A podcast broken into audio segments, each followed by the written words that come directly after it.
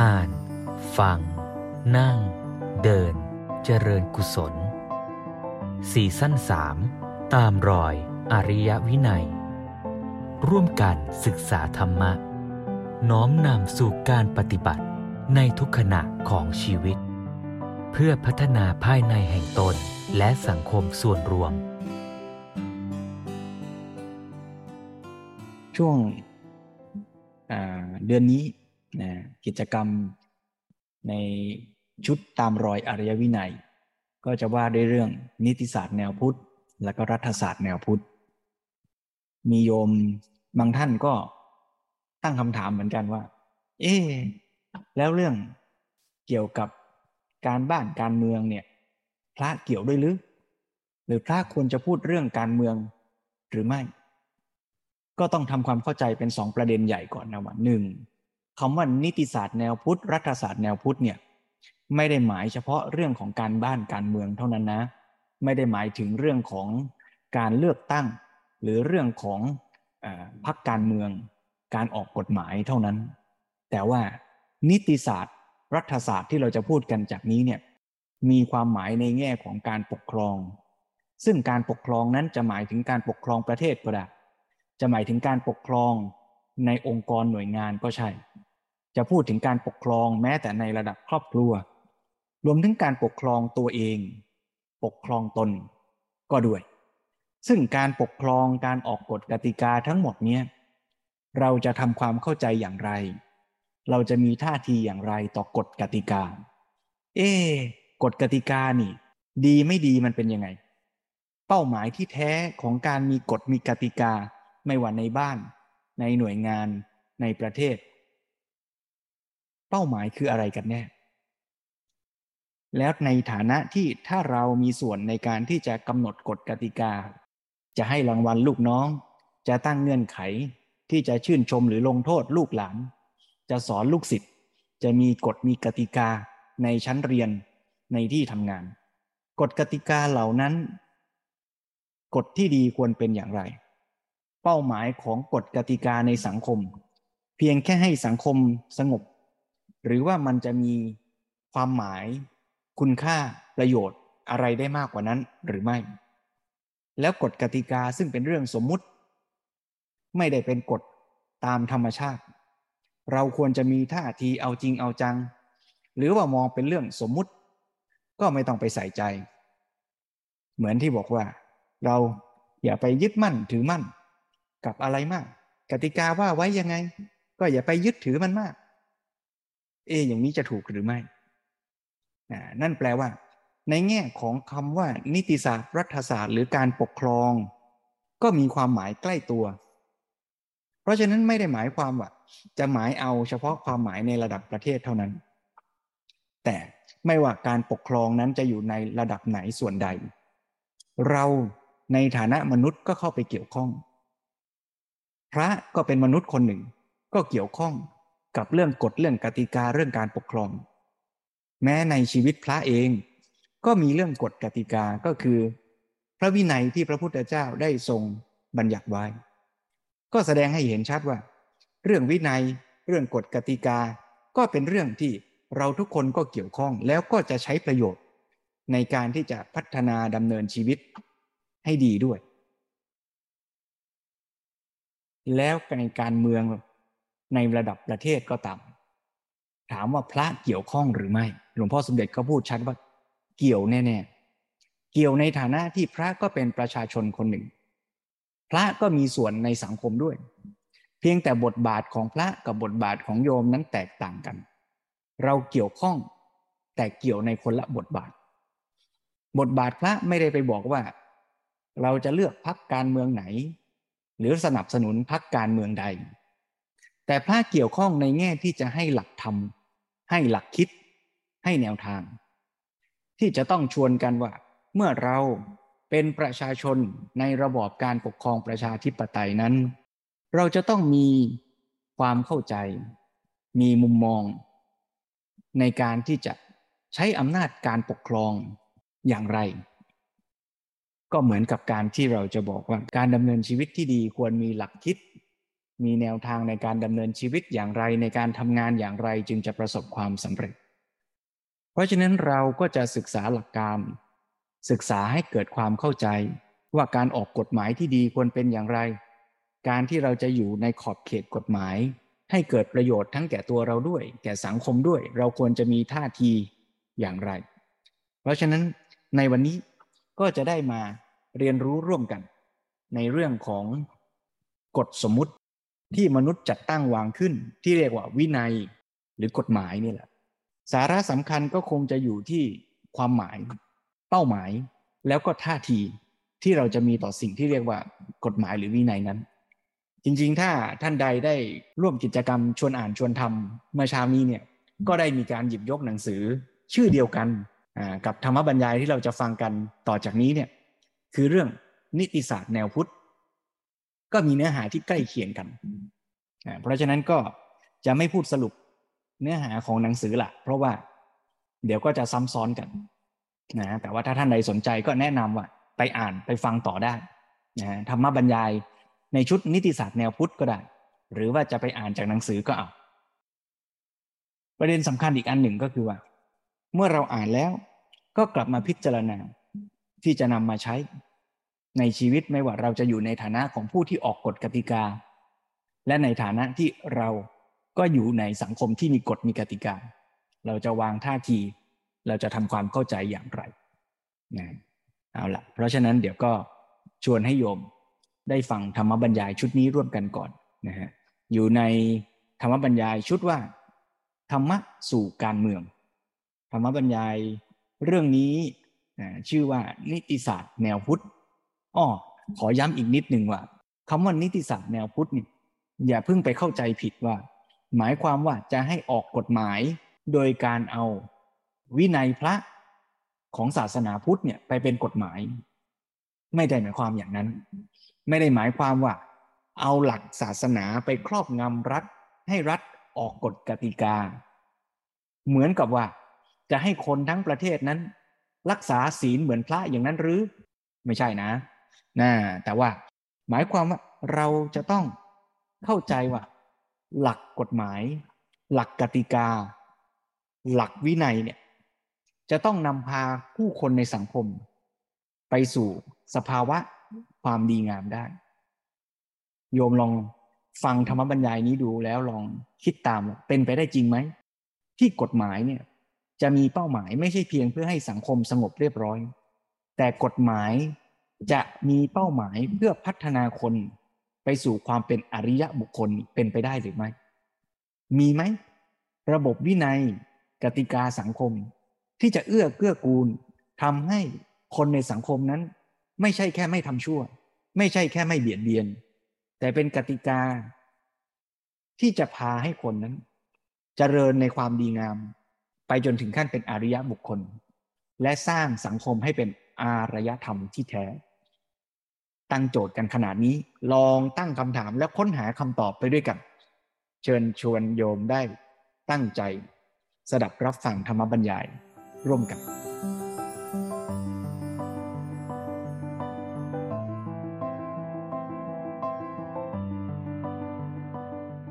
คำว่าธรรมนี่หลายชั้นเลยนะเลยถึงที่สุดก็คือตัวธรรมที่เป็นความจริงในธรรมชาติเนี่ย ถ้าไม่รู้ความจริงอันนี้ ไม่รู้เข้าใจชีวิตไม่เข้าใจเหตุปัจจัยในสังคม จะบัญญัติกฎหมายเวลานี้ไม่เข้าใจสังคมมันเป็นยังไงมันมีปัญหายังไง กลไกของสังคมเป็นยังไง การทำเหตุปัจจัยอย่างนี้จะทอก่อให้เกิดผลในสังคมสะท้อนกันไปยังไง ปัญญาไม่รู้ความจริงอันนี้เพียงพอนะแล้วหนึ่งละพลาดแหละวากฎหมายพลาดทันทีนะ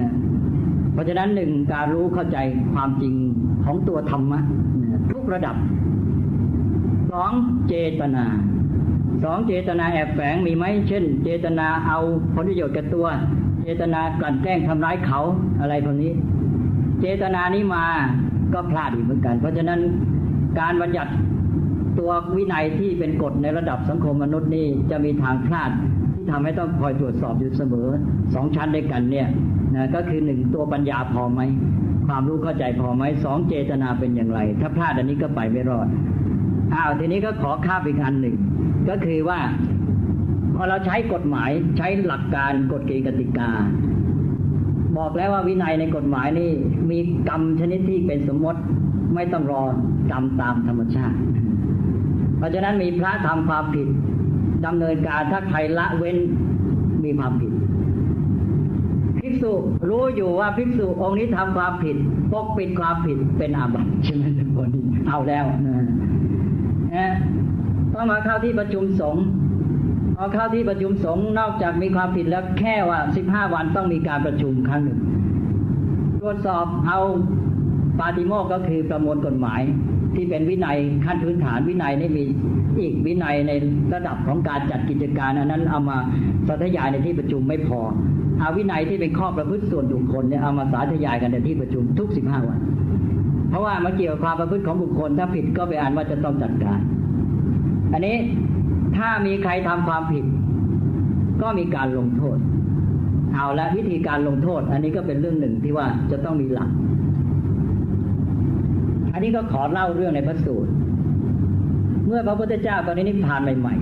ๆ พระอานนท์ยังอยู่ พระอานนท์ได้ใกล้ชิดพระพุทธเจ้ามา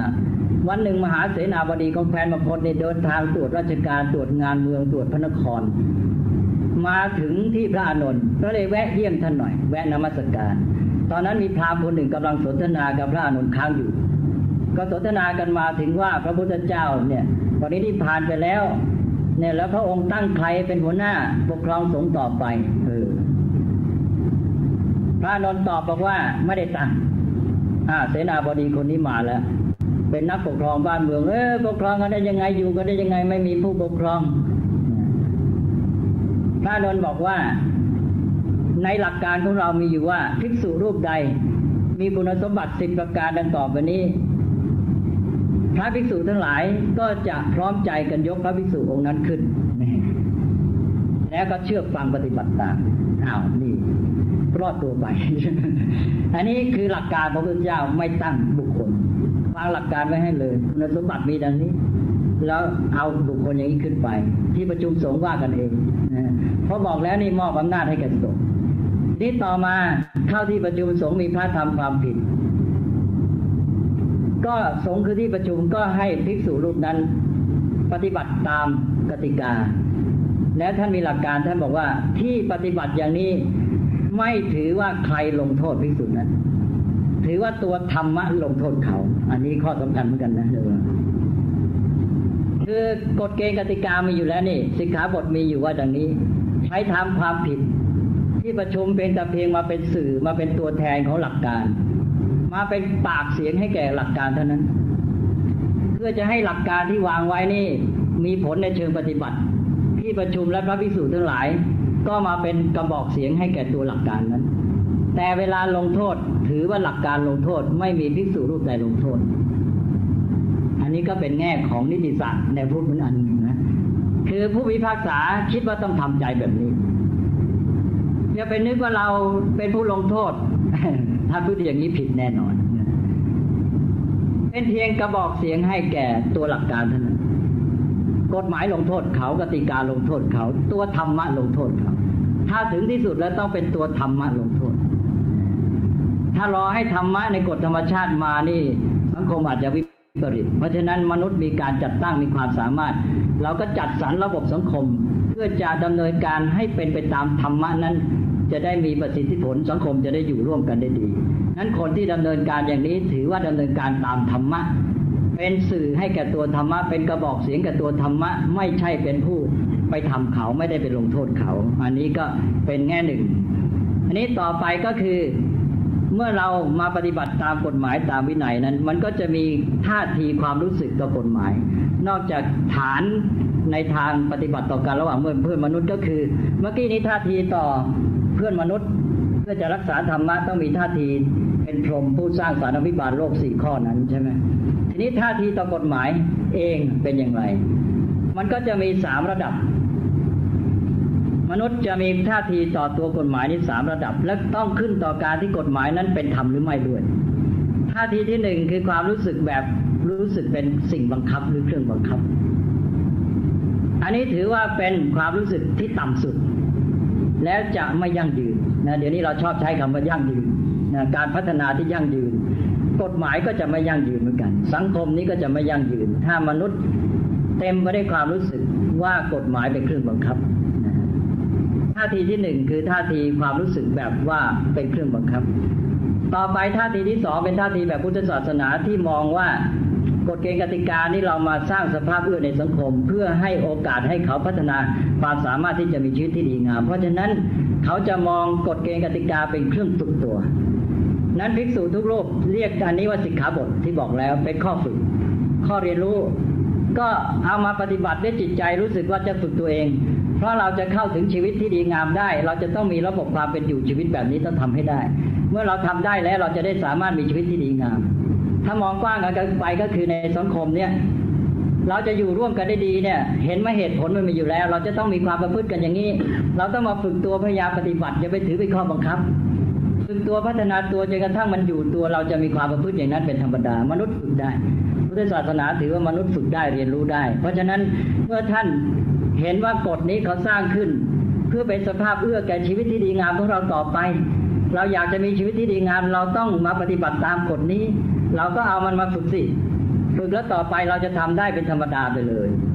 ก็มันก็เป็นชีวิตที่ดีงามเกิดขึ้นมา สังคมก็บรรลุวัตถุประสงค์เกื้อกูลต่อชีวิตของคนด้วย สังคมก็อยู่ดีด้วยดังนั้นมนุษย์จะต้องมองกฎกติกาเหล่านี้เป็นข้อฝึก เป็นสิกขาบทอย่างที่ว่า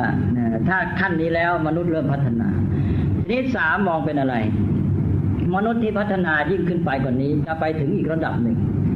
ที่จะมีปัญญารู้เข้าใจว่ากฎเกณฑ์กติกาของสังคมนี้มนุษย์วางขึ้นด้วยเหตุผล เพื่อจะให้อยู่ร่วมกันได้ดี เราจะได้มีสภาพเอื้อต่อการพัฒนาชีวิตที่ดีงาม เห็นอยู่ชัดๆแล้ว เพราะฉะนั้นในกติกาเหล่านี้มันเป็นเครื่องหมายรู้ว่าเราจะเอาอยัางไงกันเท่านั้นเองเพื่อเรามีชีวิตที่ดีงาม มีสภาพที่เอื้อ เราจะเอาอยัางไงกัน เราก็ต้องปฏิบัติตามกติกาอยู่ร่วมกันอย่างเงี้ยเพราะฉะนั้นกฎหมายกฎเกณฑ์กติกาเป็นเพียงเครื่องหมายรู้ร่วมกันว่าจะเอาอยัางไง มนุษย์ขั้นนี้เรียกว่าพัฒนาไปมาก พระอรหันต์จะอยู่ด้วยความรู้สึกแบบนี้ พระอรหันต์ก็ต้องมีกติกาต้องมีวินัยทำไมพระอรหันต์ต้องมีวินัยอ้าวก็จะมาอยู่ร่วมกันจะมาฉันพร้อมกันเวลาเช้าต้องวางกติกาแล้วจะมาฉันเวลาไหนนะ จะเอาอะไรเป็นเครื่องนัดหมายเอาละครัง เอาละครังตีกี่ทีบัญญัติกันนะตกลงกติกาว่าถ้าตีละครังสองครั้งหมายถึงมีเหตุการณ์อย่างนี้เกิดขึ้นสามครั้งนัดประชุมสี่ครั้งห้าครั้งนัดฉันหรืออะไรก็ว่าไปใช่ไหมตลอดจนกระทั่งว่าจะนั่งกันยังไงจะทํำยังไง ต้องมีวินัยมีกฎหมาย ราะฉะนั้นแม้แต่พระอรหันต์ผู้พัฒนาสูงสุด มันก็ต้องมีกฎเกณฑ์กติกาสังคมไม่งั้นมันอยู่ไม่ด้วยกันไม่ได้ นั้นมนุษย์อยู่ร่วมกันแล้วมันต้องมีโซเชียลคอนแทคว่ากันแต่มาความหมายมันอาจอาจจะไม่เหมือนกับของฝรั่งก็เป็นอันว่าต้องมี ก็พระอรหันต์ก็มองกติกาเหล่านี้ได้ความเข้าใจได้ปัญญาว่า เป็นเพียงเครื่องหมายรู้ร่วมกัน เพื่อให้เราเนี่ยได้อยู่ร่วมกันได้ดีเท่านั้นเองใช่ไหมเพราะฉะนั้นถ้ามนุษย์พัฒนาถึงขั้นนี้ได้ มีความรู้สึกต่อกฎหมายอย่างนี้ได้เนี่ย ก็เป็นมนุษย์ที่พัฒนาแล้วมีการศึกษา แต่ถ้ามนุษย์ยังมองกฎหมายเป็นเครื่องบังคับอยู่แสดงว่ามนุษย์นั้นยังไม่มีการศึกษา หรือไม่งั้นก็กฎหมายนั้นเป็นเครื่องบังคับเขาจริงคือกฎหมายไม่เป็นธรรมช่วยไม่ได้ แต่ถ้ากฎหมายเป็นธรรมแสดงว่ามนุษย์นั้นไม่มีการศึกษา จึงมองกฎหมายเป็นเครื่องบังคับ ถ้าเขาเริ่มมีการศึกษาเขาจะมองกฎหมายเป็นเครื่องฝึกตนเพื่อชีวิตที่ดีงามยิ่งขึ้นไป และถ้าเขาพัฒนาแล้ว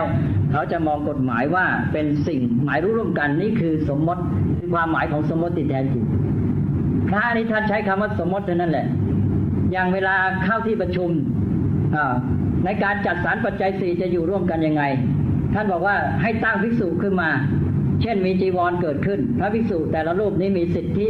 เนี่ยสิทธิก็เป็นของบัญญัติอยู่เหมือนกันใช่ไหมญาติโยมอาจจะได้สิทธิมีของครอบครองเยอะแต่พระมีสิทธิแค่บริการนิดเดียว มีไตรจีวรที่ถือได้จริง ๆ ชุดเดียว นอกจากนั้นแล้วต้องครองได้แค่สิบวันเป็นอย่างมาก นอกนั้นเก็บไม่ได้แล้วอ้าวทีนี้ทำไงจีวรเกิดขึ้นมากมาย เป็นของสงก็ยังไม่ใช่ เป็นของที่ว่ามีพระภิกษุรูปหนึ่ง เป็นเจ้าหน้าที่สำหรับเก็บท่านเรียกว่าจีวรนิทากะภิกษุเจ้าหน้าที่เก็บจีวร แล้วพระภิกษุ เวลาจะภิกษุองค์หนึ่งจีวรเสียขาด อยากจะได้จีวรใหม่ทำไงก็ไปหาภิกษุองค์เก็บไม่ได้ไม่ได้ห้ามองค์องค์เก็บห้ามแจก มีพระภิกษุอีกรูปหนึ่งมีตำแหน่งเรียกว่าจีวรอาชกะแปลว่าภิกษุผู้แจกจีวรเพราะฉะนั้นภิกษุทั้งสองรูปนี้ก็ต้องได้รับแต่งตั้งจากสงฆ์ก็เข้าที่ประชุม ก็จะมีกฎเกณฑ์บัญญัติว่าต้องมีคุณสมบัติพื้นฐานอย่างนี้ ไม่อคติเป็นต้น อย่างน้อยต้องไม่อคติ แล้วคุณสมบัติอื่นก็ตามมาเช่นมีพรรษาพ้นเท่านั้นเท่านี้ไปเป็นผู้ใหญ่พอสมควรเข้าที่ประชุมที่ประชุมตกลง มีปฏิเห็นร่วมกัน เอาภิกษุรูปนี้ เป็นภิกษุถ้าทำหน้าที่เก็บจีวรท่านเรียกว่าสมมติการเลือกตั้งภิกษุรูปใดรูปหนึ่ง ขึ้นมาให้ทำหน้าที่อันใดหนึ่งเนี่ยมีตำแหน่งนี้ท่านเรียกว่าสมมติคำว่าสมมติของพระเนี่ยไม่ได้ใช้เป็นเรื่องเหลวไหลอย่างญาติโยมสมมติกันจริง ๆเลย พอ ภิกษุรูปนั้นได้รับการสมมติแล้วก็มีหน้าที่มีอำนาจเลย ในการที่จะเก็บจีวร ในการที่จะแจกจีวรอันนี้ก็เรียกว่าสมมติหรืออย่างทำโบสถ์จะต้องมีสีมาต้องมีลูกนิมิต เวลาผูกสีมานั่นเรียกว่าสมมติสีมาสมมติก็คือมติร่วมกันอย่างที่กล่าวแล้ว เพราะว่าเรื่องของสังคมมนุษย์นี้เป็นเรื่องของมติ ที่มนุษย์จะตกลงกันว่าจะเอาอยัางไง เพราะฉะนั้นเรียกว่าสมมติทั้งสิ้น แต่สมมติกล่าวแล้วว่าเป็นเรื่องสำคัญมากอารยธรรมของมนุษย์ตั้งอยู่บนฐานของสมมติ เพราะมนุษย์มีความสามารถในการสมมติเนี่ยจึงสามารถทำการสร้างสรรค์อารยธรรมให้เจริญงอกงามขึ้นมาได้ เป็นเรื่องใหญ่ทีเดียวพระพุทธเจ้านั้นได้ทั้งปรมัตถสัจจะและสมมติสัจจะอันนี้อาตมาก็ขอผ่านไปอีกว่านี่คือการเข้าถึงสมมติจะรู้ว่า อ๋อเรามีเหตุผลที่ตั้งกฎเกณฑ์ขึ้นมาเป็นสมมติก็เพื่อประโยชน์อันนี้เราต้องปฏิบัติให้ถูกต้อง เพราะฉะนั้นพระนี่ก็จะมีลักษณะที่ว่ายิ่งพัฒนาไปยิ่งปฏิบัติตามวินัยได้เคร่งครัดข้อปฏิบัติต่างๆ การรักษาสิกขาบทถ้าเป็นข้อฝึกเท่านั้นทำไมพระอรหันต์ฝึกเสร็จแล้วก็ไม่ต้องฝึกแล้วทำไมต้องปฏิบัติด้วยล่ะนี่ท่านบอกต้องย้ำสำหรับผู้สำเร็จแล้วหนึ่งอะไร เราก็จะมีว่าผู้ที่ยังฝึกกับผู้ที่ฝึกแล้ว หรือผู้ที่ศึกษากับจบการศึกษา หรือผู้ที่ยังพัฒนากับจบการพัฒนา พระอรหันต์นั้นจบการพัฒนาแต่ปรากฏว่าเป็นผู้ถือวินัยจริงจังมาก เพราะอะไรมีเหตุผลอย่างน้อยสามประการหนึ่งเป็นผู้นำนะเป็นผู้นำนี่พระทหารก็ต้องปฏิบัติเป็นผู้นำเขาในการที่จะเคร่งครัดในสิกขาบทพระพุทธเจ้าบัญญัติ เรื่องการที่จะลงอุโบสถสวดปาติโมกกันทุกสิบห้าวัน เพราะบัญญัติครั้งแรก มีพระอรหันต์องค์หนึ่งบอกว่าเอ๊ะหลักการนี้บัญญัติขึ้นเพื่อจะตรวจสอบความบริสุทธิ์ เราเป็นพระอรหันต์แล้วเนี่ยเราไม่คงไม่ต้องไปไหมพระพุทธเจ้ามาถึงตัวเลย บอกเธอนี่แหละสำคัญ ถ้าเธอไม่ไปแล้วจะเอาใครไปเพราะฉะนั้นพระอรหันต์ต้องเป็นผู้นำในการรักษาสิกขาบทเพราะแปลหนึ่งก็ในฐานะเป็นผู้นำแล้วก็สอง ก็ก็ในฐานะผู้นำนั้นเหมือนกันท่านเรียกว่าปฏิบัติเพื่อประโยชน์แก่ชนรุ่นหลังอันนี้สำคัญมากไม่ใช่ปฏิบัติเพื่อตัวเอง ปฏิบัติเพราะตัวเองเต็มแล้วพัฒนาพร้อมแล้วเอาไงก็ได้ เพราะตัวเองเอาไงก็ได้ ให้มันดีก็แล้วกัน เพราะฉะนั้นจะไปแคร์อะไรล่ะ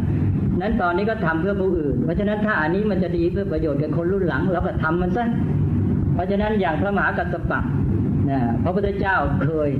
นะท่านแก่มากอายุต้องร้อยี่สิบปี เพราะนั้นท่านถือทุดง เช่นอยู่ป่าเป็นวัดถือผ้าบางสุดหลังก็ไม่มี ผ้าเนี่ยมันเนื้อไม่ดีแล้วมันหนักมาก เธอรับจีวรที่ญาติโยมเขาถวายเถิดพระมหากัสปะทูลตอบบอกว่า ก็ข้าพระองค์ขอปฏิบัติอย่างนี้ต่อไปแต่ท่านถามว่ามีเหตุผลอะไร ก็ตัวเองก็ ถ้าหากว่ายอมใช้จีวรเนื้อดีก็สบายนี่ เบาพระเจ้าอาพระสารีไอ้พระขอไผ่พระมหากัสสปะก็ตอบว่า เพื่อจะได้เป็นแบบอย่างแก่คนรุ่นหลังต่อไปท่านเรียกว่าปปัชิมาชนะตา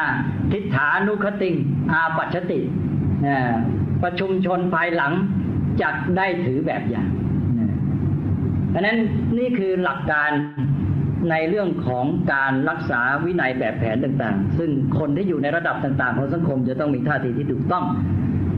แต่อย่างในสังคมไทยตมาเคยเจอมีการอ้าง โอ้พระท่าน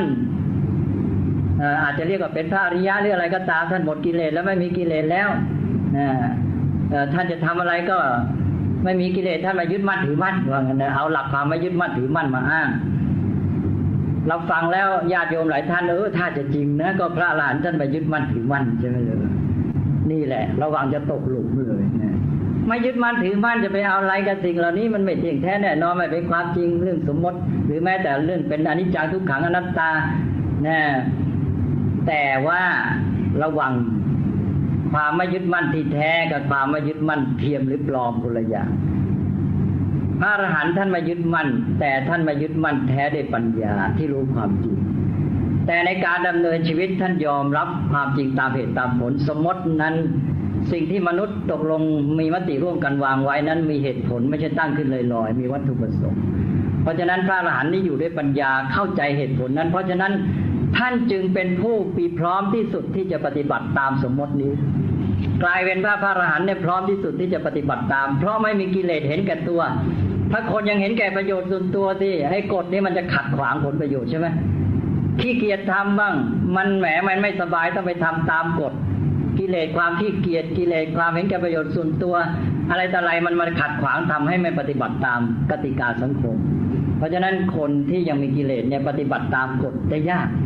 แต่พระอรหันต์ท่านหมดกิเลสแล้ว ท่านไม่มีเรื่องส่วนตัวจะมาเข้ามากีดมากั้น มาทำให้จิตใจนี่ต้อง หลบต้องอะไรต่างๆ ท่านพร้อมไม่มีอะไรต้องทำเพื่อตัวเองแล้ว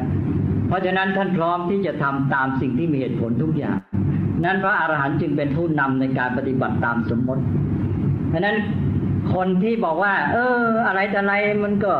ไม่เที่ยงแท้แน่นอนอย่าไปยึดมั่นถือมั่นมันแล้วก็เลยไม่เอาเรื่องเอาราวไปบ้านก็บอกว่านี่เงินทองก็ไม่ใช่ของเราว่างั้นนะนะเป็นอนิจจังทุกขังนัตตาลูกก็ไม่ใช่ของเราปัญญาก็ไม่ใช่ของเราเนี่ย บอกว่าไม่ยึดมั่น นี่เราเจอความยึดมั่นอย่างหนักเข้าไปแล้ว ความยึดมั่นเกิดขึ้นมา คือยึดมั่นในความไม่ยึดมั่นเพราะว่าความไม่ยึดมั่นที่คนนี้อ้างเป็นเพียงความไม่ยึดมั่นที่เป็น concept ที่รับเอามา แล้วก็มายึดถือไว้ว่าฉันจะไม่ยึดมั่นนะเท่านั้นแต่ความไม่ยึดมั่นที่แท้จริงเกิดจากปัญญาที่รู้ความจริงและใจมันไม่ติด แต่ปฏิบัติไปตามเหตุผลจริงจังตามหน้าที่ แต่ว่าจิตไม่ตกเป็นทาสมีอะไรเป็นไปใจไม่ตกเป็นทาสอันนั้นสิ่งที่สำคัญ นั้นใจเป็นอิสระแต่ปฏิบัติในทางรูปธรรมเนี่ยดำเนินตามแบบแผนกติกาที่ตกลงไว้ถ้ามันสมเหตุสมผลเป็นไปดีเพราะนั้นพระอรหันต์จึงเป็นผู้ปฏิบัติตามวินัยและเป็นแบบอย่างในการปฏิบัติ ตามวินัยอย่างเคร่งครัด ยกตัวอย่างวินัยนี่ก็เป็นการสร้างแบบแผนชีวิตของผู้ที่จะ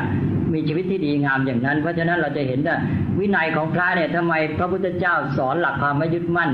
แต่วินัยของพระนี่เออทำไมให้เอาจริงเอาจังกับสิ่งต่าง ๆ มากนักเลย นี่แหละวินัยจะเป็นตัวแสดงให้เห็นชัดว่า ในระบบการฝึกมนุษย์ที่แท้จริงในความไม่ยึดมั่นที่ถูกต้องมันเป็นอย่างนี้อัตภาพยกตัวอย่างบ่อยๆ ความไม่ยึดมั่นหนึ่งก็คือการไม่ยึดติด เช่นไม่เห็นแก่ลาบในการที่จะต้องได้จีวรอย่างนี้อย่างนั้นจะเอาแต่ใจนะแล้วจะมีครอบครองให้มาก เสร็จแล้ววินัยก็จะมาบาดบัญญัติว่าให้มีได้เท่านั้นเท่านี้แต่อันไหนที่ตกลงว่าเป็นของท่านแล้วเนี่ยท่านต้องมีความรับผิดชอบเต็มที่ อย่างจีวรพระภิกษุรูปหนึ่งมีอ่ามีชุดเดียวเนี่ยทั้งท่านที่มีน้อยพระจะบอกโอ้ฉันไม่ยึดมั่นถือมั่น มันไม่ใช่ของของเราเกิดมาไม่มี แล้วก็ไม่เอาใจใส่ ปล่อยสกปรกไม่ซัก หรือว่าปล่อยให้ขาดเป็นรูไม่ปะชุนนะท่านบอกว่าภิกษุปล่อยให้จีวรขาดเป็นรู ไม่ปะชุนแม้ มันขาดเท่าหลังตัวเลือดเป็นอาบัติเอาเลยสิใช่ไหมเลยพรเนี่ย จีวรผืนเดียวนี่ขนาดผืนเดียวต้องรักษาอย่างดีนะนะปล่อยให้ขาดรูเท่าหลังตัวเลือดไม่ปะไปแล้วโดนปรับความผิดนะภิกษุมีจีวรชุดเดียวต้องรักษาไว้ให้ดีนะถ้าเรียกว่าขาดคลองอยู่ปราศจากมันแม้ราตรีเดียวเป็นอาบัติญาติโยมไม่เข้าใจหลักการนี้ว่าพระทำไมมายึดมั่นถือมั่นกับเรื่องจีวรนักหนาใช่ไหมเพราะนั้นต้องเข้าใจให้ถูกเลยหลักการเนี่ยวินัยเนี่ยเป็นระบบวิถีชีวิตของการฝึกตน ที่เราจะเห็นถ้าเราเข้าใจหลักธรรมะว่ามันเข้ามาสู่วินัย คือระเบียบแบบแผนในการดำเนินชีวิตอย่างไร อันนี้อาตมาก็จะขอผ่านไปไปสู่เรื่องที่ยังเป็นเรื่องเกี่ยวกับระดับการใช้การบัญญัติกฎหมายอะไรอีกสักสามสี่อย่างนะการบัญญัติกฎหมายที่เป็นกฎมนุษย์ ก็มีข้อที่ต้องระวังหลายอย่าง ข้อระวังที่หนึ่งก็คือการที่ว่ามนุษย์จะแปลกแยกจากธรรมชาติ อันนี้ก็ไม่ต้องอธิบายมาก เพราะเวลาน้อยลงแล้ว แต่เราจะเห็นได้จากที่อัตภาพยกตัวอย่างไปเมื่อกี้ระหว่างกฎมนุษย์กับกฎธรรมชาติที่มันซ้อนกันอยู่เราบอกแล้วว่าที่จริงนั้นนะที่เราบัญญัติกฎมนุษย์นะความต้องการแท้จริงเราอยู่ที่กฎธรรมชาติทำไมเราบัญญัติกฎว่าให้คนมาทำสวนหนึ่งเดือนได้เงินเดือนห้าพันบาทกฎมนุษย์เกิดขึ้นมา เพราะแท้จริงแล้วมันมีกฎธรรมชาติอยู่เบื้องหลัง คือเราต้องการผลตามกฎธรรมชาติว่าต้องการต้นไม้เจริญงอกงาม ให้เขามาทำสวน กฎมนุษย์ว่าทำสวนหนึ่งเดือนได้เงินเดือนห้าพันบาทกฎธรรมชาติว่าทำสวนทำให้ต้นไม้เจริญงอกงามถ้ามนุษย์แปลกแยกจากกฎธรรมชาติ หลงสมมติคืออยู่กับกฎสมมติเมื่อไรชีวิตและสังคมจะเริ่มวิปลาสทันที เริ่มแต่คนทำสวน มาทำสวนเพียงเพราะต้องการผลตามกฎมนุษย์ คือต้องการเงินเดือนห้าพันบาท เขาไม่ต้องการผลตามกฎธรรมชาติ ไม่ต้องการต้นไม้เจริญงอกงามอะไรจะเกิดขึ้น เขาก็หนึ่งชีวิตตัวเอง ไม่มีความสุขในการทำสวนใช่ไหมทำสวนด้วยความฝืนใจ เพราะเขาไม่ได้ต้องการอันนี้ สิ่งที่เขาต้องการคือเงินให้การทำสวนเนี่ยทำให้เขาต้องมาทรมาน ต้องรอเวลาเดือนหนึ่งกว่าจะได้เงินเดือน มันแย่จริง ๆ เพราะฉะนั้นทำสวนตลอดเวลาในทุกทรมานเต็มที่นะเมื่อไม่ไม่เต็มใจ ตัวเองไม่มีความสุขแล้วไม่พอยังไม่ตั้งใจทำอีก ไม่ตั้งใจทำสังคมก็ไม่ได้ประโยชน์ที่ควรจะได้จากเขาใช่ไหมกิจการสังคมก็เสีย กิจการการทำสวนก็ไม่เป็นไปตามที่ดี ไม่มีคุณภาพไม่มีประสิทธิภาพ มนุษย์ก็ต้องตั้งกฎเกณฑ์มนุษย์ขึ้นมาอีกเอา แล้วทีนี้มนุษย์เนี่ยจะยุ่ง พราะว่าในคนทำสวนคนนี้นะ แปลกแยกกับธรรมชาติต้องการแต่ผลตามกฎมนุษย์ เขาจะไม่ตั้งใจทำสวนตอนนี้มนุษย์จะต้องดำเนินการตั้งผู้คุม ตั้งคนคุมขึ้นมาอ่าเป็นกฎมนุษย์อีกคุมในคนทำสวนคนนี้ ในคนคุมก็อีกแหละ แตกแยกกับธรรมชาติต้องการผลตามกฎมนุษย์อย่างเดียว ก็ไม่ได้เรื่องอีกก็ตั้งกฎเป็นชั้นๆผลที่สุด เหลวหมดเลยสังคมนี้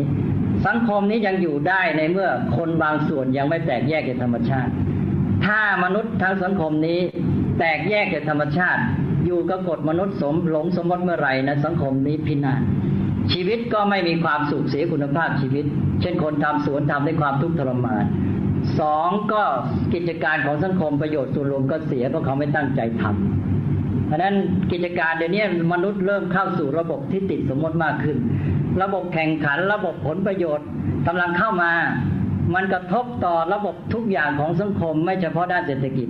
กฎหมายก็จะโดนด้วย เพราะฉะนั้นอัตมาภาพคิดว่านักกฎหมายจะต้องทันอันนี้เลย ระบบการแข่งขันหาผลประโยชน์เนี่ยเป็นระบบที่เต็มไปด้วยสมมติจะกำลังเข้ามา และมนุษย์จะทำเพื่อผลตามกฎสมมติจนกระทั่งว่าแปลกแยกจากธรรมชาติ แทบจะสิ้นเชิงอาตภาพยกตัวอย่างบ่อยๆ เช่น เมื่อเราตั้งโรงพยาบาลขึ้นมาโรงหนึ่งนี่เข้าสู่สังคมระบบแข่งขันหาผลประโยชน์นะ ถ้าสมัยก่อนนี้ก็อาจจะไปคนละอย่าง ตอนนี้ตั้งโรงพยาบาลขึ้นมาโรงหนึ่ง เป็นโรงพยาบาลเอกชนในระบบแข่งขันหาผลประโยชน์ ถามว่าอะไรเป็นเครื่องวัดความสำเร็จของโรงพยาบาลนี้ ตอบ ตามระบบผลประโยชน์นี้ว่ากำไรสูงสุด ถูกไม่ถูกเลยก่อนอ้าวก็ตั้งโรงพยาบาลก็เพื่อหาผลประโยชน์ที่ได้กำไรสูงสุดก็คือความสำเร็จถ้าถ้าไม่ได้กำไรสูงสุดก็ไม่ประสบความสำเร็จ แต่อันนี้เป็นกฎมนุษย์ใช่ไหมคือการที่ดำเนินกิจการธุรกิจ การแพทย์ในที่นี้เป็นธุรกิจแล้วก็ได้ผลประโยชน์ตอบแทน แต่ว่าตามกฎธรรมชาติ การแพทย์คืออะไร ผลของการแพทย์คืออะไร การแพทย์เป็นขออภัยเป็นเหตุ อะไรเป็นผลตามกฎธรรมชาติ คนหายโรคมีสุขภาพดีเป็นผลใช่ไหม ตามกฎธรรมชาติ ถูกไม่ถูก เพราะฉะนั้นความสำเร็จของโรงพยาบาล ตามกฎธรรมชาติ เป็นความสำเร็จที่แท้จริงคือ การที่ช่วยให้ผู้คนในสังคมนี้ ห่างเบาบรรเทาจากโรคภัยไข้เจ็บมีสุขภาพดีขึ้น อันนี้คือความสำเร็จตามกฎธรรมชาติ ตอนนี้เราเอาอันไหน สังคมปัจจุบันนี้กิจการทุกอย่างกำลังจะเป็นระบบธุรกิจแม้แต่การศึกษา แล้วเราจะมองไปสู่กฎมนุษย์ และหลงติดอยู่กับสมมติทำอะไรผลสำเร็จกำไรสูงสุดนะถ้าอย่างนี้ถ้าเป็นอย่างนี้จริงๆนะถ้าแพทย์ไม่มีคุณธรรมบังเอิญว่าแพทย์เราก็ยังมีคุณธรรมอยู่ ไม่มากก็น้อย ก็จะคำนึงแต่รายได้ ไม่คำนึงชีวิตผู้คนแล้วใช่ไหมคนจะเป็นไงก็ช่างฉันได้กำไรก็แล้วกัน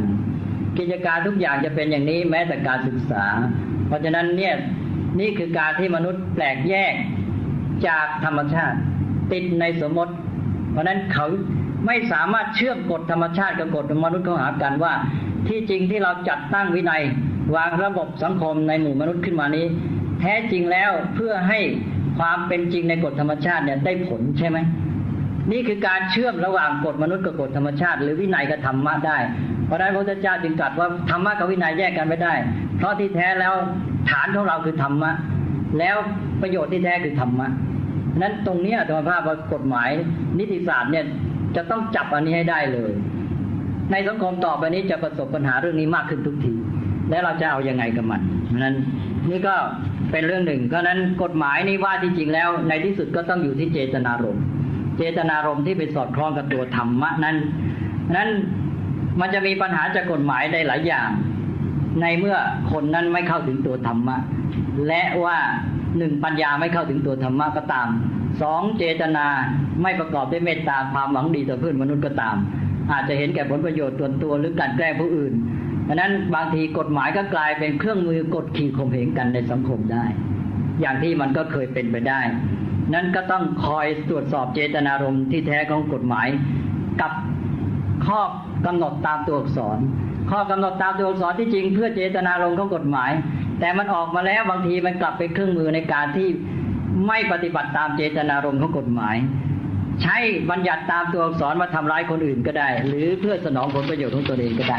นั้นคนในสมัยนี้ก็มีการใช้กฎหมายเพื่อผลประโยชน์ของตัวเองมากมาย เพราะนั้นการที่จะต้องตรวจสอบกฎมนุษย์ คือกฎหมายนี้ให้มันสอดคล้องให้เข้าถึงตัวธรรมะให้ได้เนี่ย จึงเป็นหน้าที่ของมนุษย์อยู่ตลอดเวลา สิ่งที่นักกฎหมายโดยเฉพาะผู้บัญญัติกฎหมายจะต้องมี ก็ต้องมีทั้งหนึ่งความรู้ในความจริงอย่างที่ว่า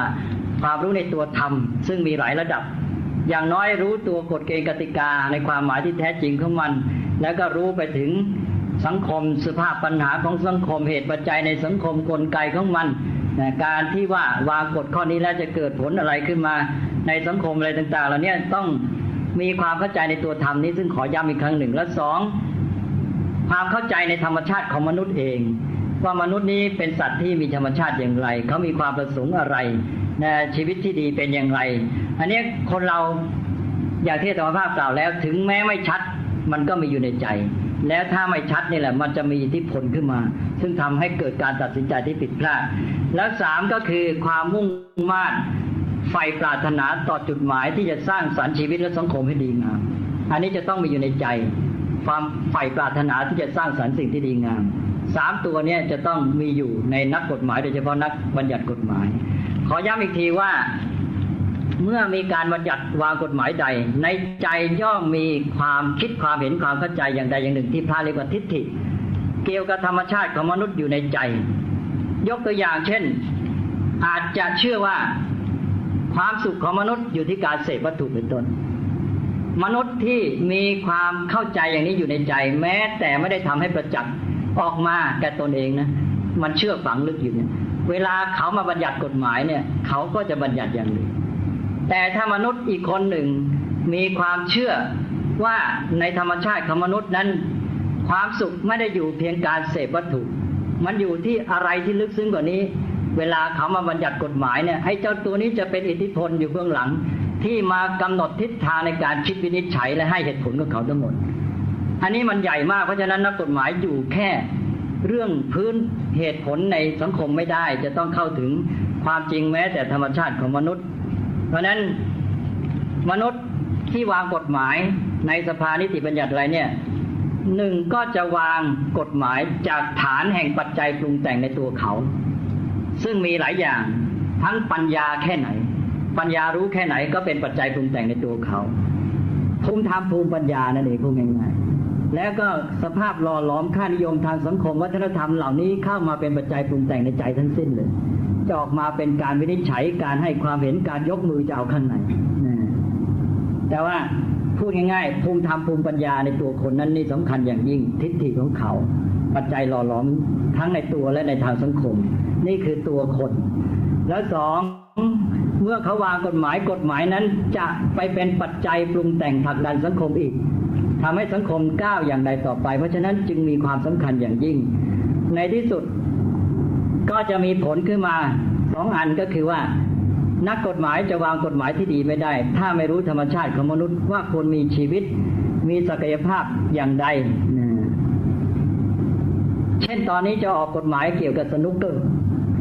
ความเข้าใจเกี่ยวกับธรรมชาติมนุษย์จะบูอยู่เบื้องหลังการตัดสินใจ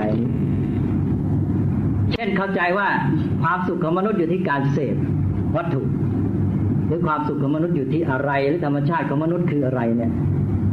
เจ้าตัวอาจจะไม่รู้ตัวเลย แต่ว่าจะตัดสินใจมาด้วยให้ภูมิธรรมภูมิปัญญาที่อยู่เครื่องหลังอันนี้ดังนั้นการตัดสินใจของเขามองในแง่หนึ่งก็จะเป็นตัวฟ้องภูมิธรรมภูมิปัญญาของนักกฎหมาย ราะนั้นเราพูดในทางกลับกันว่า กฎหมายที่ออกมา เป็นตัวฟ้องภูมิธรรมภูมิปัญญาของนักกฎหมายด้วย แต่ว่าเราไม่ละทิ้งปัจจัยทางสังคมนะค่านิยมทางวัฒนธรรม แต่อย่าลืมว่ามนุษย์ที่มีปัญญาพัฒนาจะอยู่ใต้ค่านิยมของสังคมไม่พอ มันจะต้องเก่งกว่านั้นเพราะฉะนั้นมิฉะนั้นแล้วสังคมก็มีค่านิยมอย่างไรก็ชักพาไปที่มนุษย์มันต้องแก้ไขสังคมได้ด้วยอันนั้นก็นี่ก็เป็นอันหนึ่ง นั้นนักบัญญัติกฎหมายก็ตามใช้กฎหมายก็ตาม จึงต้องไม่ประมาทศึกษาพัฒนาตัวอยู่ตลอดเวลานะเพื่อให้มีปัญญายิ่งขึ้นมีเจตนาดียิ่งขึ้น การศึกษาที่ผลิตนักกฎหมายมาสร้างกฎหมาย ที่เคลื่อนหนุนชีวิตที่ดีงามของมนุษย์นะก็เป็นตัวสำคัญในการสร้างอารยธรรมของมนุษย์ด้วย เพราะนั้นทำไงจะให้เป็นกฎหมายที่ถูกต้อง เป็นปัจจัยที่จะปรุงแต่งสร้างสารรค์สังคมที่ดี แล้วก็จะต้องมีความรับผิดชอบอย่างสูง ถ้ากฎหมายนั้นผิด ทำลายชีวิตมนุษย์ทำลายสังคมทำลายตัวธรรมเลยธรรมะที่เป็นฐานของกฎหมายที่เป็นฐานของวินัยจะถูกทำลายด้วยกฎหมายที่ผิด ด้วยปัญญาที่รู้เท่าไม่ถึงการ หรือด้วยเจตนาที่ร้าย เพราะนั้นมีผลแล้วขัดขวางอารยธรรมของมนุษย์ แต่กฎหมายที่เป็นมามากมายเนี่ยในระบบสังคมที่เป็นมาเนี่ยมันก็เป็นตัวขัดขวางอารยธรรมเยอะ เช่นทำให้เกิดการพัฒนาที่ไม่ยั่งยืนเป็นต้น เช่นกฎหมายที่สนับสนุนการพัฒนาเศรษฐกิจ แบบไม่ยั่งยืนที่ผ่านมาแล้วในสังคมตอนตกเพราะนั้นก็ต้องเป็นเพราะนักกฎหมายเองก็มีความเข้าใจอย่างนั้นใช่ไหมก็ทำให้เกิดการพัฒนาที่ไม่ยั่งยืนนั้นเรื่องนี้มันมีผลกว้างขวางมาก การกระทำของนักกฎหมายเพราะนั้นกฎหมายแท้ มีหลักอยู่ในใจที่ต้องรักความเป็นธรรม รักตัวธรรมะและก็รักประโยชน์สุขของสังคม พูดง่าย ๆ ก็คือ ก็กลับไปหลักเก่าก็คือ ต้องมีทั้งตัวเจตนา เจตจำนง มีเมตตา มีความใฝ่ปรารถนาดีต่อเพื่อนมนุษย์ ปรารถนาดีต่อมนุษยชาติสังคม แล้วก็มีความรู้มีปัญญาที่เข้าถึงความจริง จนกระทั่งว่าถือธรรมเป็นใหญ่ เมื่อไรนักกฎหมายถือธรรมเป็นใหญ่ท่านเรียกว่าเป็นธรรมาธิปไตย ถือเอาตัวความจริงความถูกต้องความดีงามเป็นใหญ่ แต่จะถือทำเป็นใหญ่ได้ก็ต้องมีปัญญารู้ธรรมะ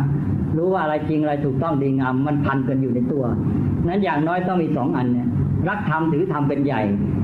นะคือรู้มีปัญญาแล้วก็ต้องมีเจตนาดีต่อเพื่อนมนุษย์ แล้วอันนี้ก็จะทำให้เขาสามารถ มีพื้นฐานที่จะกำหนดกฎหมายที่ดี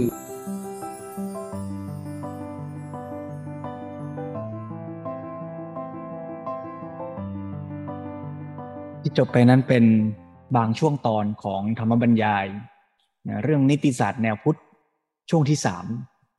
ก็ท่านใดสนใจก็ไปฟังย้อนหลังนะทั้งช่วงที่หนึ่งที่สอง อนต้นด้วยนะหรือว่าจะอ่านเป็นรูปแบบหนังสือ ก็ดูหนังสือเรื่องนิติศาสตร์แนวพุทธได้นะฮะแล้วก็มีทีปอัธจารีได้ช่วยกันนะถอดเทป แล้วก็ทำมาร์กตำแหน่งเวลา ให้ทุกท่านได้ไปฟังได้สะดวกนะฮะท่านใดที่จะชอบอ่าน หรือชอบฟังก็ได้ทั้งสิ้น เหมือนอย่างชื่อกิจกรรมว่าอ่านก็ได้ฟังก็ได้ จะอยู่ในเรียบทไหนถนัดศึกษาในรูปแบบใดก็ได้ แต่ว่าขอให้เราได้นำมาใช้ในการเจริญกุศลพัฒนาชีวิตพัฒนาสังคม ว่าโดยสรุปเนี่ยโยมจะได้ยิน keyword คำว่าสมมุติ ได้ยิน keyword คำว่ากฎคำว่าเจตนาคำว่าปัญญา แล้วก็ท่าทีต่อวินัยนะอย่าลืมว่าวินัยนี่เป็นกระบวนการสำคัญในการฝึกมนุษย์ แล้วการฝึกมนุษย์อย่างองค์รวมเนี่ยก็จำแนกจัดกลุ่มแบบกลุ่มใหญ่ ๆ ได้เป็นสามกลุ่มก็คือการพัฒนาด้านศีล จิตใจแล้วก็ปัญญานั้นวินัยก็จะเป็นเครื่องมือสำคัญเลยละ่ะ ในการฝึกด้านศีลทำให้เกิดความมีศีล แต่ยิงวินัยนั้นเนี่ยก็เป็นเครื่องช่วยให้เกิดการพัฒนาจิตใจและปัญญาด้วยก็ได้ เช่นว่า ระบบกฎเกณฑ์กติกาสังคมที่ดีเนี่ย ก็อาจจะทำให้พฤติกรรมของคนในสังคมนั้นดี ในขณะเดียวกันก็เป็นการขัดเกลากิเลสในจิตใจด้วย แล้วทำให้เกิดปัญญา เห็นคุณค่าเห็นประโยชน์ เห็นเหตุเห็นผล ในเรื่องราวที่ทำอยู่นั้นก็ได้ เช่นว่ากติกาว่าให้มาทำงานตรงเวลา กติกาว่าให้ขับรถตามกฎจราจร ก็ควบคุมทั้งในแง่พฤติกรรมด้วย ทำให้จิตใจเองก็มีการให้เกียรติเคารพผู้อื่นทำให้เกิดปัญญาที่จะรู้เข้าใจบทบาทหน้าที่ของตนที่เกี่ยวข้องสัมพันธ์กับผู้อื่นอย่างนี้เป็นต้น เพราะฉะนั้นวินัยจึงเป็นเรื่องสำคัญ แต่วินัยนั้นก็เป็นเรื่องสมมุติละใช่ อย่างที่เราเคยฟังธรรมะกันมาบ่อย ๆ ว่าพระพุทธเจ้านั้นทรงค้นพบธรรม แล้วทรงบัญญัติวินัย คือธรรมะเป็นเรื่องของการค้นพบความจริง ส่วนวินัยนั้นเป็นสมมติบัญญัติ หลวงพ่อสมเด็จก็เน้นย้ำว่าคำว่าสมมุตินั้นเนี่ยไม่ได้แปลว่า ติต่างเป็นเรื่องเหลวไหลหรือว่าแต่งเรื่องสมมุติขึ้นอย่างนั้นนะ ความหมายของคำว่าสมมุติในที่นี้คือคำว่า สังบวกกับมติ สังแปลว่าร่วม มติแปลว่าข้อตกลง เพราะฉะนั้นคำว่าสมมุติในที่นี้ก็คือกติกาที่มนุษย์ร่วมกันตกลง จัดตั้งร่วมกันขึ้นมา มีกติกาว่าไฟแดงให้หยุดนะ ไฟเขียวไป มีกติกาว่าให้เข้างานกี่โมงอย่างนี้เป็นต้น ซึ่งถ้าไปอ่านในหนังสือเรื่องนิติศาสตร์แนวพุทธเนี่ยหลวงพ่อสมเด็จมีพูดขยายต่อไว้ด้วยว่า พื้นฐานสำคัญอีกอันหนึ่ง คือ keyword คำว่าสามัคคี สามัคคีจะเป็นรากฐานที่รองรับสมมุติ คือหมายความว่าถ้าสังคมนั้น ไม่มีความสามัคคีกันตกลงแล้วก็ไม่ถือกติกาที่ตกลงร่วมกัน ระบบสมมุติก็เป็นอันพังคลืนทั้งหมด เพราะฉะนั้นความสามัคคีของคนในสังคมก็เป็นรากฐานที่จะรองรับระบบสมมุตินั้น แล้วระบบสมมุตินั้นก็ต้องเป็นระบบสมมุติที่ดีด้วยนะ ไม่ใช่ว่า สมมุติกันเอาเองว่า มนุษย์มีสิทธิ์มีเงินมากก็ไปขุดเอาถลุงเอาทรัพยากรของโลกได้ มนุษย์จะตั้งสมมุติกันอย่างนี้ก็ได้ แต่ว่ามันอาจจะไม่ได้ถูกต้องตามธรรมก็เกิดผลเสียหาย เป็นระบบวินัยที่ไม่ดี โจรก็อาจจะรวมตัวการตั้งสมมุติก็ได้ ตั้งกติการ่วมกันว่า ถ้าเกิดขโมยของแล้วต้องฆ่าเจ้าทรัพย์ด้วยนะ จะได้ปลอดภัยไม่มีใครมาจับเรา เพราะฉะนั้น หน้าที่ของเราหลวงพ่อสมเด็จบอกว่าเราก็ต้องคอยตรวจสอบด้วยนะ ว่ากฎกติกาทั้งหลายที่มีอยู่ในสังคมเนี้ยมันเป็นธรรมหรือไม่ มันถูกต้องตามธรรมหรือเปล่า ถ้าเราอยู่ในสังคม เราไม่ตรวจสอบบางทีเราอาจจะพลาดก็ได้นะ ถ้าเราเกิดในยุคสมัยที่มีกฎหมายการค้าทาสมีกฎหมายในการซื้อขายมนุษย์ไปเป็นแรงงาน เราก็อาจจะเชื่อตามกฎสมมุตินั้นว่ามนุษย์คนหนึ่งมีสิทธิ์ชอบทำในการที่จะเอาเงินจ่าย ซื้อเอามนุษย์อีกคนหนึ่ง มาทำอะไรก็ได้ มาเข็นฆ่า เบียดเบียนทำร้ายก็ได้ เพราะเราเอาเงินซื้อมาแล้ว กฎมนุษย์อย่างนี้เนี่ยก็เป็นเรื่องที่มนุษย์เองจะต้องตรวจสอบ ด้วยความมีปัญญา รู้ธรรม รู้ความจริงของธรรมชาติ ทั้งในระดับของความจริงในชีวิตตน และรู้เข้าใจผลกระทบของการกระทำนั้นที่จะมีต่อสังคมอย่างไรอย่างไรด้วย แล้วก็มีเจตนาที่ดี ทั้งผู้ที่อยู่ภายใต้กฎและผู้ที่จะออกกฎ ถ้าเรามีเจตนาร้าย อยากจะสร้างกฎหมายหรือบังคับใช้กฎหมาย ในการที่จะเอารัดเอาเปรียบ ในการที่จะ หาผลประโยชน์ส่วนตัว อย่างนี้ย่อมไม่ดีแน่ เพราะฉะนั้นเราก็กลับมาตรวจสอบทวนดู ว่ากติกาที่เราสร้างในบ้าน กติกาที่เราอยู่ที่ที่ทำงานมีอะไรที่ไม่เป็นธรรม เราก็ช่วยกัน ค่อยๆ ปรับ ค่อย ๆ ปรุง เมื่อมนุษย์พัฒนาขึ้น ก็จะสร้างกฎกติกาที่พัฒนาขึ้น เมื่อมนุษย์คิดจะเอาเปรียบกัน ก็สร้างกติกาที่เอาเปรียบกัน เมื่อมนุษย์มีความใฝ่ปรารถนาที่จะพัฒนาตนให้ดี ก็ตรวจสอบตรวจทานกฎกติกาไหนที่ไม่เหมาะไม่สมก็ปรับปรุงพัฒนาให้ดี แล้วถ้าเรามีส่วนในการที่จะออกกฎกติกา หรืออย่างน้อย เรามีส่วนในการที่จะเห็นด้วยหรือไม่เห็นด้วย หรือเลือกใครไปออกกฎในบ้านในเมือง เราก็ต้องพิจารณา ดูว่ากฎกติกานั้น หรือผู้ออกกฎกติกานั้น มีภูมิธรรมภูมิปัญญา ที่รู้เข้าใจ ออกกฎกติกา ด้วยความรู้เข้าใจถูกต้อง ไม่ได้ออกกฎกติกาเพื่อเอารัดเอาเปรียบใคร ไม่ได้ออกกฎกติกาด้วยความรู้เข้าใจผิด กลายเป็นกฎกติกาที่ทำให้เกิดการพัฒนาที่ไม่ยั่งยืน กลายเป็นการออกกฎกติกาเพื่อสนองทิฏฐิความเชื่อที่ผิด เช่นทำให้คนยิ่งแข่งแย่งกันมาก หลงติดมัวเมาในวัตถุสิ่งเสพ เราก็ต้องพิจารณาเราก็มีส่วนนะในการออกกฎของบ้านของเมืองนะเพราะฉะนั้นไม่ว่าจะเป็นกฎของบ้านของเมือง เราก็มีส่วนก็ต้องเลือก ผู้ที่ออกกฎหมายที่มีภูมิธรรมภูมิปัญญาและมีเจตนาดีนะไม่ใช่คนออกกฎหมายในลักษณะเอาประโยชน์ส่วนตัวกันแกล้งกัน แล้วในบางบทบาทที่เราเป็นผู้ออกกฎสิเอง เราก็ต้องมีภูมิธรรมภูมิปัญญา ที่จะวางกติกาให้ดีอย่างที่ยกตัวอย่างบ่อยๆ ว่าพ่อแม่จะออกกฎกติกากับลูก จะตั้งกติกาให้ลูก แข่งขันกับคนอื่น สอบชนะคนอื่นแล้วได้รางวัล หรือจะออกกติกาให้ลูก ตั้งใจอ่านหนังสือแล้วช่วยติวให้เพื่อน แล้วพ่อแม่ชื่นชมให้กำลังใจ กติกาสองแบบนี้ก็เกิดจากภูมิรู้ภูมิธรรมที่มีต่อชีวิตและสังคมที่ต่างกัน เอาล่ะนะวันนี้ก็ได้ฟังธรรมะในเรื่องของนิติศาสตร์แนวพุทธ ชวนให้ทุกท่านได้กลับมานะเห็นบทบาทที่กฎสมมุตินี้จะมีผลต่อชีวิตของเรา แล้วก็ย้ำปิดท้ายว่าท่าที่ของเรา ในสังคมในการดำเนินชีวิตที่เกี่ยวข้องกัน ก็จะต้องเอาจริงเอาจังกับสมมุติ อย่าไปอ้างว่าไม่ยึดติดในสมมุติ เดี๋ยวจะเข้าใจผิดนะคือเราต้องรู้ว่ามันคือสมมุติ ถ้ากรณีที่สมมุตินั้นเป็นธรรม เราก็จะปฏิบัติตามสมมุติที่เป็นธรรมที่ดีงามนั้น อย่างเต็มที่เหมือนอย่างที่หลวงพ่อสมเด็จยกตัวอย่างว่าพระปฏิบัติตามสิกขาบทวินัย ซึ่งก็เป็นข้อสมมุติ แต่อย่าไปหลงสมมุติแม่คำนี้นี่ยากจริงนะ ถ้าคนไหนท่านใดโยมฟังแล้วเข้าใจเนี่ย ก็ขออนุโมทนายิ่งละ่ะ อาตมาอ่านก็อ่านหลายรอบ คือไม่ไป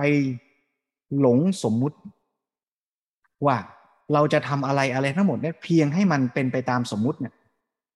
ทำงานเพียงเพื่อเงินเดือน แต่ลืมสภาวะธรรมที่ต้องการแท้ๆ ทำอะไรในสังคมก็เพียงเพราะว่าให้ถูกกฎหมาย แต่ว่าสาระสำคัญจริงๆของกฎหมายนั้นคืออะไร เราอาจจะไม่ทันได้ดู ที่เขาตั้งกติกาให้เราไปทำงานตรงเวลานี่เป้าหมายที่แท้สภาวะธรรมที่ต้องการคืออะไร คือความที่เราไปพร้อมเพรียงกัน แล้วจะได้เริ่มงานแล้วก็จะได้ประสานงานกันได้ สะดวกดี เราก็ต้องทำเพื่อเป้าหมายคือตัวธรรมะนั้น อย่าไปคิดในใจว่าฉันจะไปเพียงแค่เพื่อให้เซ็นชื่อทัน แต่ตัวไปอยู่ไหนก็ไม่รู้ ถ้าอย่างนี้ก็แปลว่า เราหลงสมมุติแล้ว คือเอาแค่ทำถูกสมมุติ แต่ว่าลืมไปว่าจริง ๆ สมมุตินั้นนำไปสู่สภาวะธรรมอะไร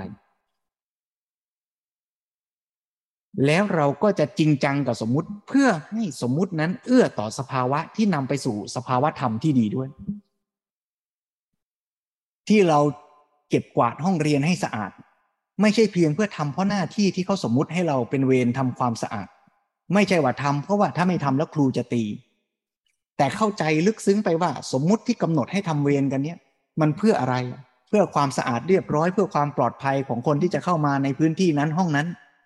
เราก็จะทำไม่ใช่เพียงเพื่อให้มันผ่านเกณฑ์สมมุติ แต่ทำไปสู่สภาวะธรรมที่แท้ เราก็จะเอาจริงเอาจังกับสมมุติที่ดี เพื่อให้สมมุติที่ดีนั้น เอื้อให้เกิดสภาวะที่ดี และสภาวะที่ดีนั้นก็จะนำพาผู้คนและสังคมไปสู่การพัฒนาทั้งตัวมนุษย์ด้วย และพัฒนาสังคมนั้นด้วย โยมเคยตั้งกติกากับตัวเองไหมล่ะ เออ เราจะออกกำลังกายทุกวันนะเออเราจะนั่งสมาธิทุกคืนนะ กติกาที่ดีก็จะเอื้อให้เราดำเนินชีวิต เอื้อให้เกิดการพัฒนาก้าวหน้าไป เพราะฉะนั้นถ้าเราตั้งกฎที่ดีกันในบ้าน เราจะพูดกันไพเราะนะ เราจะไม่พูดคำหยาบ เราตั้งกติกากันในบ้านว่าเราจะใช้เวลาในชีวิตช่วงค่ำในการที่จะเรียนรู้ฝึกตนนะ จะได้ไม่ไปติดหนังติดละคร หรือตั้งกติกากันในบ้านว่าเราจะดูหนังดูละครกันสัก อาทิตย์ละกี่ชั่วโมงดี วันละเท่าไหร่ดี เราจะเล่นเกมกันสักแค่ไหนดี ถ้ากติกานั้นเป็นธรรมแล้วก็อยู่บนฐานของการเข้าใจกระบวนการพัฒนาชีวิต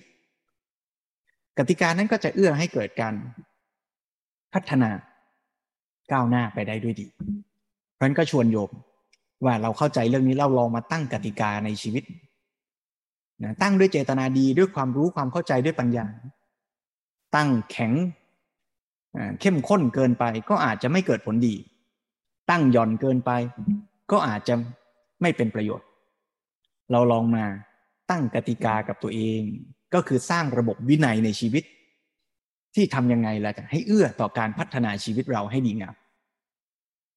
เริ่มต้นลองจากคืนนี้ ตั้งกติกากับตัวเองว่า ในเวลาคืนนี้เราจะวางแผนเวลาทำยังไง แล้วก็มีวินัยกับตัวเอง แล้วก็ใช้ได้กับทุกเรื่องโยมเราจะตั้งกติกาด้านการเงิน เราจะใช้เงินเท่าไหร่ จะเก็บออมเท่าไหร่ จะใช้ในเรื่องไหนอย่างไร นี่ก็เป็นเรื่องวินัย ก็ต้องตั้งกฎตั้งกติกา ตั้งกับตัวเองก็ได้ ตั้งกันในบ้าน มีแผนมีวินัยทางการเงิน เนี่ยเมื่อเราตั้งกติกาดีและเป็นธรรมขั้นต่อไปก็คือเราก็จะปฏิบัติตามวินัยนั้นด้วยท่าทีที่เข้าใจว่ามันคือการฝึกการพัฒนา ไม่ใช่อยู่ด้วยความรู้สึกฝืนใจจำใจต่อวินัย แต่เรื่องนี้ต้องเน้นย้ำนะ หลวงพ่อสมเด็จพูดว่าเราต้องไม่รู้สึกฝืนเนี่ยท่านย้ำไว้ด้วยว่า วินัยนั้นต้องเป็นวินัยที่ดีนะ ถ้าวินัยนั้นไม่ดี มันย่อมรู้สึกฝืนแน่ เช่นว่า เกิดมีระบบวินัยว่า ใครเกิดมาจะต้องตกเป็นทาสเราก็จะรู้สึกฝืนใจที่เราต้องเป็นทาสใช่ เพราะระบบวินัยไม่เป็นธรรมเพราะฉะนั้นฟังเรื่องนี้ต้องฟังดีๆ นะ หลวงพ่อสมเด็จไม่ได้บอกเราว่า ให้เราสยบยอม ปฏิบัติไปตามวินัยทุกอย่างที่มีในโลกนี้ เพราะวินัยไม่ดีก็มีอยู่จริง ๆ กฎหมายที่ไม่ดีไม่เป็นธรรมก็มีอยู่จริง ๆ แล้วคำว่าดีไม่ดีในที่นี้เนี่ย ก็อย่าเพิ่งด่วนสรุปด่วนตัดสิน เราจะต้องศึกษามีภูมิรู้ภูมิธรรม ที่จะตัดสินบอกได้ว่า กฎกติกาแต่ละอย่างนั้นส่งผลต่อสังคมอย่างไร อย่างที่ยกตัวอย่าง ในวันหนึ่งเราอาจจะเชื่อว่าการค้าทาสซื้อมนุษย์มันก็คือสิ่งดีที่ยอมรับได้ แต่เมื่อมนุษย์พัฒนามากขึ้นมากขึ้น เราก็จะเริ่มเรียนรู้ว่า สิ่งนั้นอาจจะไม่ดีแล้วงั้นเราก็ต้องพัฒนาเรื่อยไป อ่าน ฟัง นั่ง เดิน เจริญกุศล สี่สั้นสามตามรอย อริยวินัย